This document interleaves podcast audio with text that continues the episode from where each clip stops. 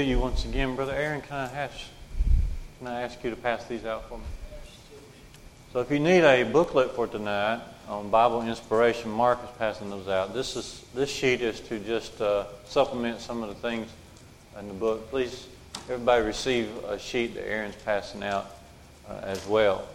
Appreciate that uh, very much. While they're doing that, I also would like to ask for some volunteers of Bible reading. We're going to be focusing in our booklet on page uh, 13, 14, and 15. So if I could have a Bible reader from page uh, to read the scriptures on page 13, and a Bible reader to read the scriptures on page 14, and then another Bible reader to read the scriptures on uh, 15, that would be uh, very helpful. Um, so, what do I want to pick on here? See, okay, Brother Paul, will you take page 13, the scriptures there? Okay, appreciate that.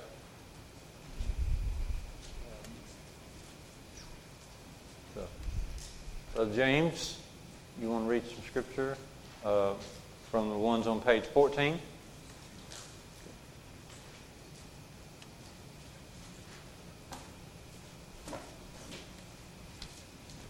Page uh, 15. Okay, very good. So we'll get to those scriptures here in just a few minutes. Um, I'd, I'd like to first talk to you just a minute about um, these booklets. These are ideals. Uh, we are focusing with these booklets on people who have doubts. Remember the first series of booklets we did back earlier in the year?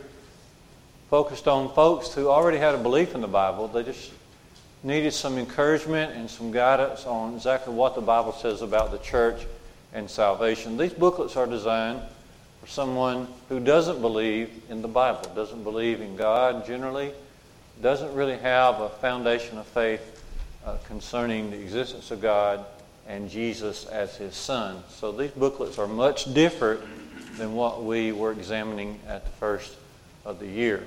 I look at these booklets more as conversation starters. The, those we examine at the beginning of the year are very useful to help guide someone uh, to salvation. Those are almost self teaching booklets. These are not that way. These are more conversation starters to where uh, you can get a conversation started about the existence of God and about um, the Bible in general. Why is it such a, a revered book? And then also next week we'll be looking uh, Lord willing, Sunday night at uh, Jesus as the Son of God. Okay, so this will be our last night on uh, the inspiration of the Bible. Last week, concerning inspiration of the Bible, we looked at uh, some scientific evidence that's found in the Bible that um, obviously uh, characterize uh, the knowledge of God. There's no way that all this scientific knowledge that's found in the Bible that predated so many of the discoveries of the natural world. Uh, no way it could be there except that God uh, had a hand in, in placing it uh, there. That's a great evidence for the inspiration of the Bible. Tonight we'll be focusing on uh, the prophecies of the Bible, the predictive prophecies of the Bible. Now, let's start together in Deuteronomy 18. Deuteronomy 18. Let's get in our mind how powerful it is that prophecy is fulfilled uh, in Scripture. Deuteronomy 18 22. Deuteronomy 18 uh, 22. When a prophet speaks in the name of Jehovah the Lord, if the thing follows not, nor comes to pass, that that is the thing which Jehovah has not spoken. The prophet has spoken it presumptuously. Thou shalt not be afraid of him. Okay, again, Deuteronomy 18:22. When a prophet speaks in the name of the Lord, if the thing does not follow, does not come to pass, uh, then that is a thing that has not been spoken by the Lord. The prophet that speaks it has spoken out of turn. Okay, he's not a true prophet and thou shalt not be afraid of him. Okay. All right? from there, turn your Bible over to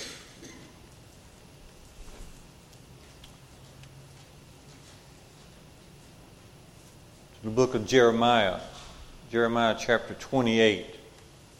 28. And Paul will be reading this one again here in just a moment, but it's a good one to have in our in our mind. Jeremiah 28 in verse number 9. Jeremiah 28 in verse number 9. Thank you, brother. The prophet that prophesies a peace when the word of that prophet shall come to pass, then shall the prophet be known that the Lord has truly sent him. So the prophet that speaks and that word comes to pass, then we know that the Lord has truly uh, sent him. That has uh, a great principle involved concerning the inspiration of the Bible. If the Bible speaks of something that shall come to pass and then it is fulfilled, then that upholds the truths that we find uh, in Scripture. So let's start out thinking about the fact that there is great power in the predictive uh, prophecy. Now, someone has said there are a few criteria when you think about true prophecy. Okay? And it has to do with timing and details and fulfillment. Okay? A prophecy that is true the timing of that will, in a significant way, precede the fulfillment of it. Okay.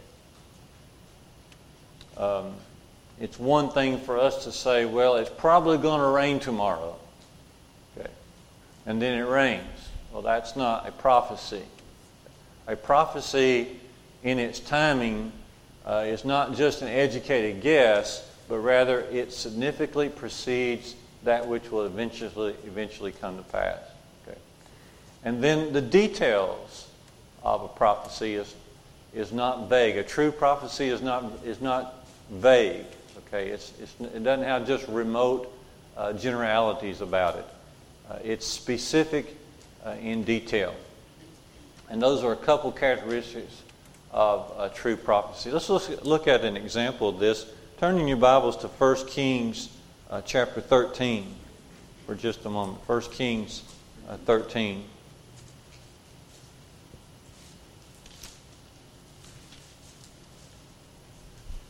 Notice in 1 Kings um, chapter 13 and verse 2 a man of God came and cried out against the altar by the word of the Lord, and said, O altar, altar, thus says the Lord, Behold, a son shall be born unto the house of David, Josiah by name, and upon thee shall he sacrificed the priests of the high places that burn incense upon thee, and the men's bones shall they burn upon thee. Okay. This is a prophecy that Josiah would become king of Judah one day. It actually happened about 300 years later after this prophecy. Okay. The fulfillment of this is found in 2 Kings 23. So if you jump over there to 2 Kings 23, you see that Josiah is doing his work of, of various and righteous reforms. And then the specific thing about him uh, burning the bones of those who have been involved in false idols and false uh, prophecies is found in verses 15 and 16 of 2 Kings uh, 23. So I just wanted you to notice that, that the Bible has other prophecies in it besides uh, Christ. Of course, most of the prophecies, prophecies are focused upon the coming of Jesus, but there are a lot of different prophecies that, that are very specific, like this one concerning Josiah and the kind of work that he would be doing. Josiah come to the throne, and he was more righteous than many others. And he tore down the high places, and he tried to restore much of the Jewish religion that had been tossed aside. Okay, so notice that from 1 Kings 13, 13 and then uh, 2 Kings uh, 23.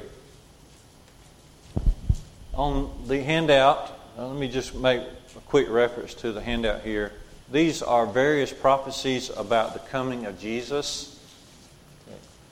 And so you, you can see those. The first set of scriptures there on top is about how Jesus does fulfill Scripture. Okay, and we won't read uh, those together. But then there's different groups of Scripture that, that are pointed out here on this paper. Uh, the first set has to do with the family that Jesus would come from, the lineage of Abraham and of David. And then starting there in Isaiah 4, 7 14, Matthew 1, uh, that is a, a, prophecy about the uh, miraculous conception of Mary. And then uh, Micah 5, verse 2, Isaiah 9, verse 6, a prophecy of the birth of Jesus. Unto us a son is born. Okay. Child is born, a son is given. Okay. And um, Isaiah 9, verse 6. And then Jeremiah 31, fulfilled in Matthew 2, concerning the, the slaughter of the little boys as uh, anger from the king is uh, hoisted out toward, toward uh, Jesus. And so that is prophesied from Jeremiah 31. And then notice here from Hosea 11, verse 1, also fulfilled in Matthew chapter 2, uh, because of the threat of Herod, uh, Joseph and Mary took the little one and fled uh, to Egypt. Then in Daniel 2:44 there is a prophecy of the time in which Jesus would be doing his ministry and that would be the time of the Roman kings. Luke 2 verse 1 uh, mentions uh, one of the Caesars there, Caesar Augustus, I believe.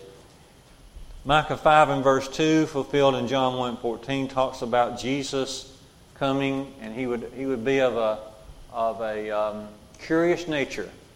He would be someone coming from everlasting and then coming into life on earth. Okay. In other words, coming from eternity into time.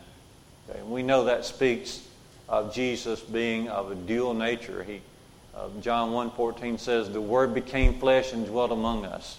It's an amazing thought that, that the great I am uh, could come and become part of, of life here on this earth, become part of the creation.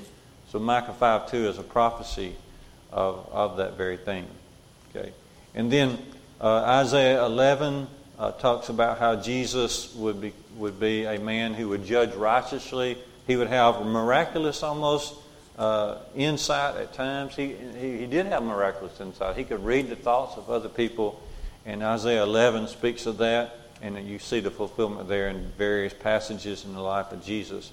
From Isaiah 42, Jesus the na- his nature and character would be someone who's very gentle. He spoke the truth, but toward those who were broken, brokenhearted, toward those who had had several setbacks in life, uh, Jesus would be very gentle and merciful uh, toward them. That's from Isaiah 42. Isaiah 61 talks about how Jesus would have a great benevolent spirit, and that's, that's fulfilled in Luke chapter 4. Psalm 40, verse 8 has Jesus saying, I am come to do thy will, O Lord, and that's fulfilled in various prophecies. Jesus came to live as a perfect man, and these passages uh, bear that out. Isaiah 40 uh, speaks of the work of John the Baptist, who come uh, in preparation of the Messiah's work. Isaiah 35 speaks of the miraculous work that Jesus would be able to do while he was here. Zechariah 9, verse 9, talks about Jesus entering into Jerusalem in order to die for our sins. Psalm 41 talks about how Jesus is betrayed. His own familiar friend uh, betrays him, which of course was Judas. And then Judas betrayed him, Zechariah 11, verse 12. Judas betrayed him uh, with 30 pieces of silver, and that's mentioned uh, there in Zechariah 11. It'll be mentioned also in our workbook here in just a minute. Isaiah 50, verse 6, talks about how Jesus was treated by those who arrested him. They spit upon him, they smite on his back, they pulled uh, his beard. Uh, Psalm 22, that we, um, Brother Rogers read for us this morning, speaks of Jesus being pierced in his hands uh, and in his uh, feet. Exodus 12, verse 46, uh, prophesies that Jesus, though treated in a very uh, cruel way, not a bone of his would be broken and his bones were not broken. Psalm 22 speaks of Jesus being really thirsty uh, on the cross. Psalm 69 21 prophesies that he would be given vinegar, vinegar to drink. Isaiah 53 9 is a prophecy of the burial of Jesus he would be buried among those uh, buried by a rich man, actually. Uh, Psalm 16, verses 8 through 11, Psalm 110 and verse 1 speaks of the resurrection of Jesus, all in prophecy. Isaiah 2, 1 through 4 speaks of the church of our Lord. Galatians 4, verse 4 says, In the fullness of time, God sent forth his Son. That's just a sampling of the specific prophecies fulfilled uh, in the life of Jesus. We could go on and on with different ones, and that doesn't even mention how that many people were actually previews of Jesus. Um, and so, for example, um, Deuteronomy 18, verses 15 and 18, uh, has Moses saying that God would raise up, raise up a prophet like unto Moses, like unto Moses. And that's fulfilled, uh, according to Acts chapter 3, it's fulfilled in the life and the work of Jesus. Okay. So let's go to our booklets now and read uh, some of these scriptures. Um, we're focusing primarily on predictive prophecy and the fulfillment of that. And so, if you'll get your Bibles and read along with these uh, fellows, we'll read first from page 13. So, Brother Paul, if you'll come on up and stand up here. And after Paul reads these passages, then we will answer uh, the blanks, and then we'll go to our next uh, series of readings.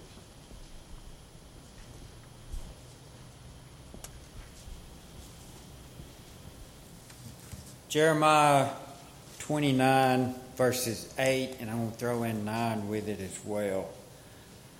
For thus saith the Lord of hosts, the God of Israel Let not your prophets and your diviners that be in the midst of you deceive you, neither hearken to your dreams which ye cause to be dreamed, for they prophesy falsely unto you in my name.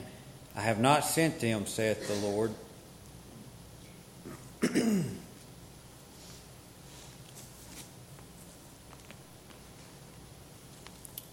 Next will be Micah chapter 5, verse 2. But thou, Bethlehem, Ephratah, though thou be little among the thousands of Judah, yet out of thee shall come forth unto me that is to be ruler in Israel, whose goings forth have been from of old, from everlasting. Luke chapter 2. Luke chapter 2.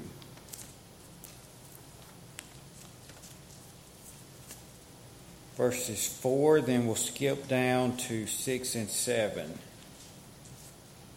I'll just read 4 through 7. Luke chapter 2, starting at 4. And Joseph also went up from Galilee out of the city of Nazareth unto Judea unto the city of David, which is called Bethlehem, because he was of the house and lineage of David, to be taxed with Mary, his espoused wife, being great with child. And so it was that while they were there, the days were accomplished that she should be delivered.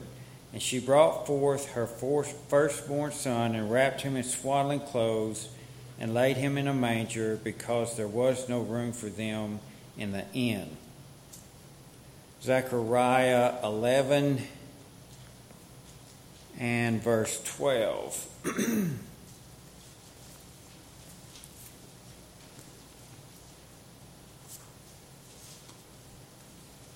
And I said, and I said unto them, If ye think good, give me my price, and if not, forbear.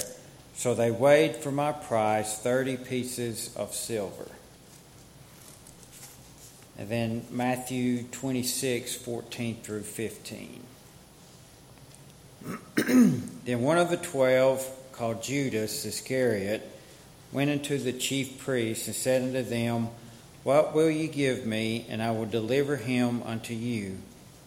And they covenant, uh, and they met with him, or they conveyed to with him for thirty pieces of silver, and from that time he sought opportunity to betray him.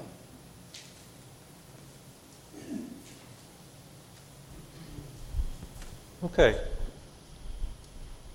The first passage there on top of page 13 from Jeremiah 28, 29, verse 8, I believe this, um, even though what Paul read uh, has to do with false prophets prophesying peace uh, in Jeremiah's time when, when really uh, that would be false prophecy. They were about to be delivered to Babylon for 70 uh, years. I believe the verse that is intended here on top of page uh, 13 is 28 and 9 instead of, instead of 29 8. Okay, it seems to fit the blank better. So this, this may be an error in just the printing here. Uh, nonetheless, let's answer this. Uh, if the prophecy does not come to pass, it cannot come from who? God. God the Lord. Okay. Micah 5, verse 2 From what city would the one who would rule over Israel come? Say it out. Bethlehem. In what city did Mary deliver Jesus? Bethlehem. Okay. Note, uh, there were over 700 years between Micah's prophecy and the Luke's record uh, concerning Mary's uh, traveling to, to Bethlehem. Zechariah 11, 12. How many pieces of silver did the prophet Zechariah foretell would be used for hire? 30. And that fits uh, the fulfillment here in Matthew 26. How many pieces of silver did they promise Judas to betray the Lord? And so Next series of passages here from page 14. Brother James, if you'll come and read those for us.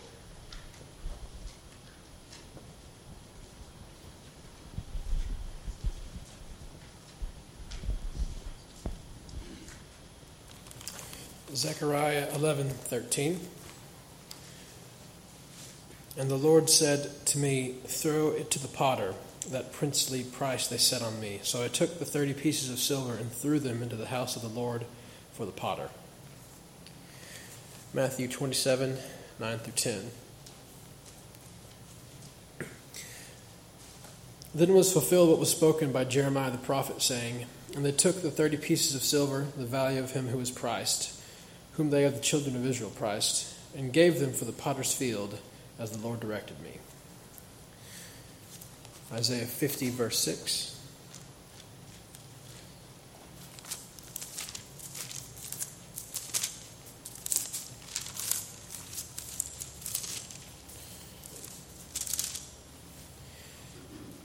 I gave my back to those who struck me, and my cheeks to those who plucked out the beard.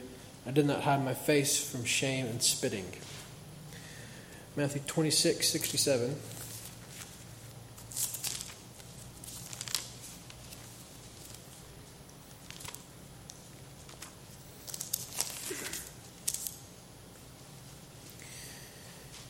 Then they spat in his face and beat him, and others struck him with the palms of their hands.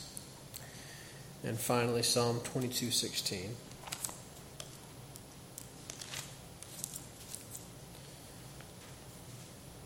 For dogs have surrounded me, the congregation of the wicked has enclosed me, they pierced my hands and my feet.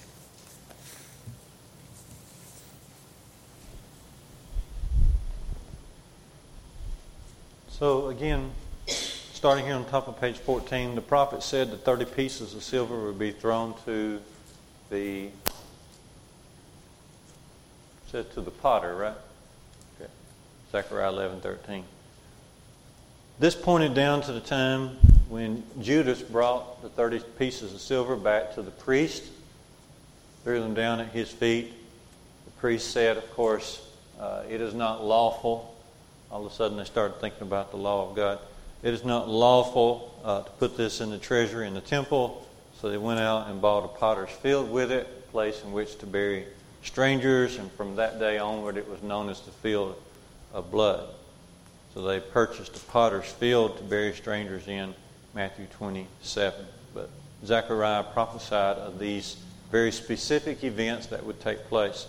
Isaiah 50, verse 6, concerning the face of Jesus, uh, what did they do to his face? So, very specifically said that it would spit in his face, and this is fulfilled in Matthew 26 uh, 67. The note here is there were over 700 years, again, between Isaiah's prophecy and the record of Matthew. Psalm 22 16, what did Psalm 22 say that they would pierce? Hands and feet. Hands and feet. Again, remember, prophecy uh, has an exact fulfillment. Okay. Uh, several years in advance, preceding the prophecy, 700 years in these cases. And then also very specific spit, hands and feet uh, being pierced. Uh, the 30 pieces, very specific there. And then uh, what would be done eventually with those 30 pieces, a potter's field uh, would be purchased. Okay? So we'll have our reading now, uh, Brother Clay, uh, from um, page 15, starting with John 20.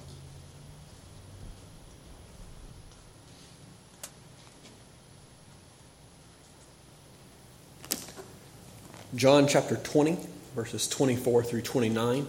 This is from the New King James Version. Now, Thomas, called the twin, one of the twelve, was not with them when Jesus came. The other disciples therefore said to them, We have seen the Lord. So he said to them, Unless I see in his hands the print of the nails, and put my finger into the print of the nails, and put my hand into his side, I will not believe. And after eight days, his disciples were again inside, and Thomas with them. Jesus came, the doors being shut, and stood in the midst, and said, Peace to you.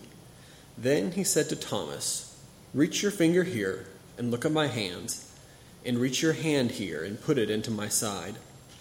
Do not be unbelieving, but believing. And Thomas answered and said to him, My Lord and my God. Jesus said to him, Thomas, because you have seen me, you have believed. Blessed are those who have not seen and yet have believed. In Psalm chapter 22, verses 17 through 19. I can count all my bones. They look and stare at me. They divide my garments among them, and for my clothing they cast lots. But you, O Lord, do not be far from me. O my strength, hasten to help me and Matthew chapter 27, verse 35.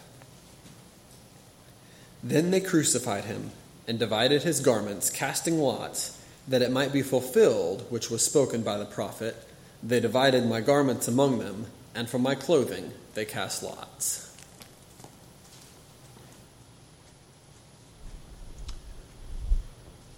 Thank you, uh, fellows, for helping us uh, this evening with these readings. This John 20 is a carryover from the prophecy of Psalm uh, 22. It says that Jesus' hands and feet would be pierced. And then Thomas was able to see this uh, for himself, up close and personal, here in John uh, 20. So where were the scars located that Thomas observed? Well, he was able to see not only his hands and his feet, but also what else? His side. Psalm 22, 17 and 19. What did the Psalms, psalmist say they would do with the garments of Jesus? Divide them out, cast lots. And that's what we find happening as they crucified Jesus here in Matthew 27, 35. What did they do with the garments of Jesus? Well, they parted them out and cast uh, lots for them. That again, we mentioned this morning, the hardening of the heart I can't imagine being able to, while the Lord is being crucified, being able to play games with his clothes. It's an amazing uh, testimony to just how hard our hearts can get.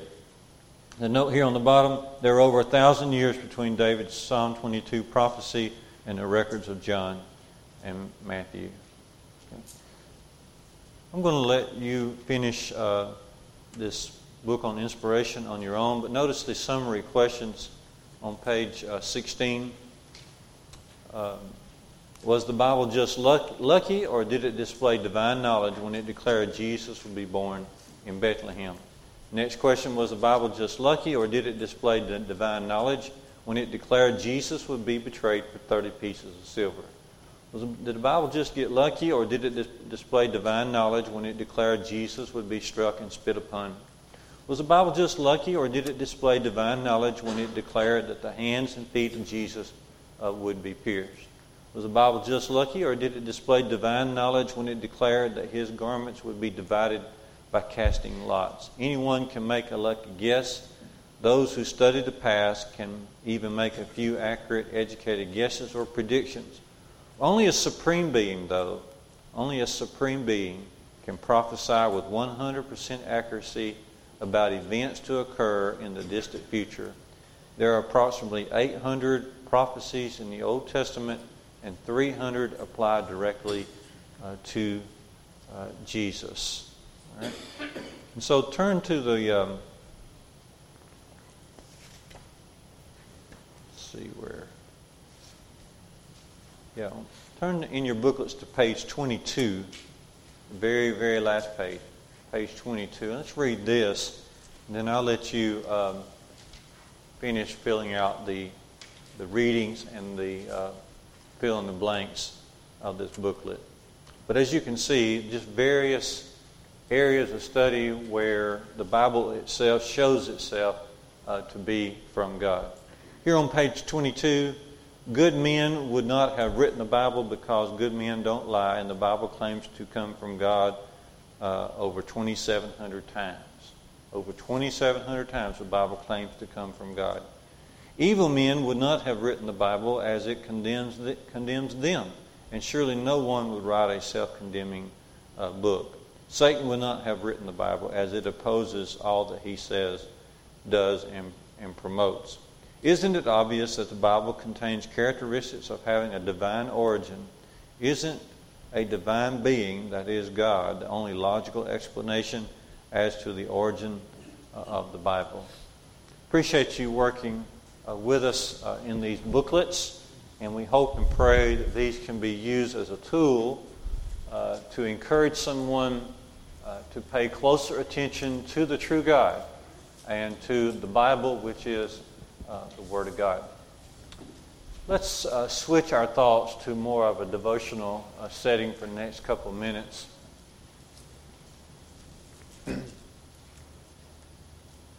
What I'd like to do is just combine a couple of thoughts. This morning we were talking about decisions. Decisions. And we looked at two criteria for making good decisions in the sight of God. First criteria is to choose Scripture over sin. And that is because sin can be so destructive. So destructive. The second criteria we mentioned this morning was to choose God over the world because the world opposes God at every point. Okay. And we looked at some ways in which, uh, if we choose certain things, then we would be opposing the Lord Himself. I'd like to mention a third criteria uh, this evening, and that is to always choose faith over fear. Faith over fear. I believe that if we use these three criteria, we'll always make uh, good decisions. It won't be perfect. Only, only the Lord Jesus come and live the perfect life, but the Lord can certainly guide us if we always choose Scripture over sin, God over the world, and faith over fear. The Word of God, the Word of God, gives us a lot of confidence and faith. Now, there's a lot of fear in the world, but we ought to use faith over fear by what we choose to be our guide in life. We need to reach for the Bible because it is the Word of God. Think about what the Bible can do for us. It gives us such a firm footing. It is, it is a rock. It is our rock. You know, Jesus mentioned a, a little story he told in Matthew 7 about the wise man who built his house upon the rock. And the rains descended and the floods came and the wind blew and beat upon that house, but it stood firm because it was founded upon a rock. But he also talked about a foolish man who built his house upon the sand, and the rains descended, the floods came, the winds blew and beat upon the house, and it fell, and great was the fall of it. And the difference between the wise man and the foolish man is that the wise man is the one likened unto the one who would hear the words of Jesus and do them. And the foolish man is likened unto the one who would hear the words of Christ and not do them. The Bible gives us a firm footing, it gives us a rock to stand on. That's why our world is so chaotic now. And it always has been chaotic in the world because they have no standard upon which to live uh, their lives. The Word of God also can be a fire for our bones. Jeremiah mentions this in Jeremiah 20, verse 9. A fire for our bones. It can, it can inspire us. It ought to inspire us. Okay. All the great examples found in, in Scripture of people standing up for God and doing uh, great outreach for God. Very, very inspiring. So the Word of God can be like a fire in our bones. And it certainly can be like a light. Be like a light. When we look at the Word of God and let it come into our hearts, it is a, it's a light that guides us. You know, Jesus said in John 8, verse 12, I'm the light of the world. And he that follows me shall not walk in darkness. No doubt, when we look at the Word of God, we'll have light uh, to follow to follow the Lord. We don't have to walk in darkness. Let us have faith over fear as to what guides us in life. And what ought to guide us, of course, is the Word of God. Let us have faith over fear in speaking up for God. We remember in Acts 4 19 and 20 that Peter and John, they just simply said to the Jewish rulers who were trying to get them to stop teaching, they said, We cannot but speak the things which we have seen and heard. We just can't stop. You, you can put us in jail and release us, whatever. We're not going to stop. What great boldness they showed for the Lord. Faith over fear. There are there are things in life that are unknown. Unknown. But if we have the Word of God in our lives, we can face the unknown, knowing that the Lord will be with us. Let me remind us that confidence in the Lord is built in three or four ways. We believe in the promises of God. We believe in the presence of God. He's with us. He's with us. We believe in the power of God, that He can do what He promises that, he's, that He will do. And of course, we believe in the precepts of God, the very Word of God. There's no reason that we can't face the unknown with confidence because of who God is. Another thing sometimes that brings fear is sometimes things seem so overwhelming. So overwhelming. But with God and His promises, we can certainly uh, face things one, thing, one day at a time. Luke 9:23, Jesus teaches us each day to take up the cross and follow him. The Lord doesn't want us to entertain just a, a lot of days together, but rather one day at a time. One day at a time. Take up your cross daily and follow me, is what he says. So even though things sometimes are just really unknown, even though things may seem overwhelming, the Lord will still be with us. Faith over fear. So, faith over fear as to what guides us in life, the Bible. Faith over fear as to being able to speak up for Christ and speak out about Christ and speak up when it comes to the Word of God. Faith over fear when we're facing the unknown. Faith over fear when things seem overwhelmed, overwhelming and faith over fear when, when we're facing eternity, which we all are facing eternity. We mentioned this morning three types of death. But there's also three types of life. We have life when we're born in this world physically, but we have spiritual life with Christ. Jesus said, John 10, verse 10, I am come that they may have life and have it more abundantly. We can have spiritual life with Christ. We can have forgiveness. We can live for His purpose. We can have spiritual life. But then the promise is also that we'll have eternal life with Him after this life.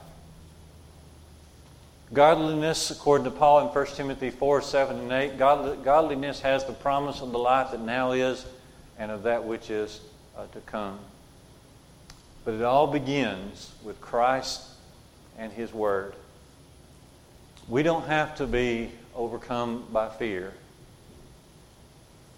The Bible gives us many reasons to have great faith and confidence uh, in Him. It may be that this evening you have been turning things over in your mind. Maybe in your mind you feel distant from God, or maybe you just feel weak. But God, there's, there's no substitution in life than, than Bible study, just reading the Bible.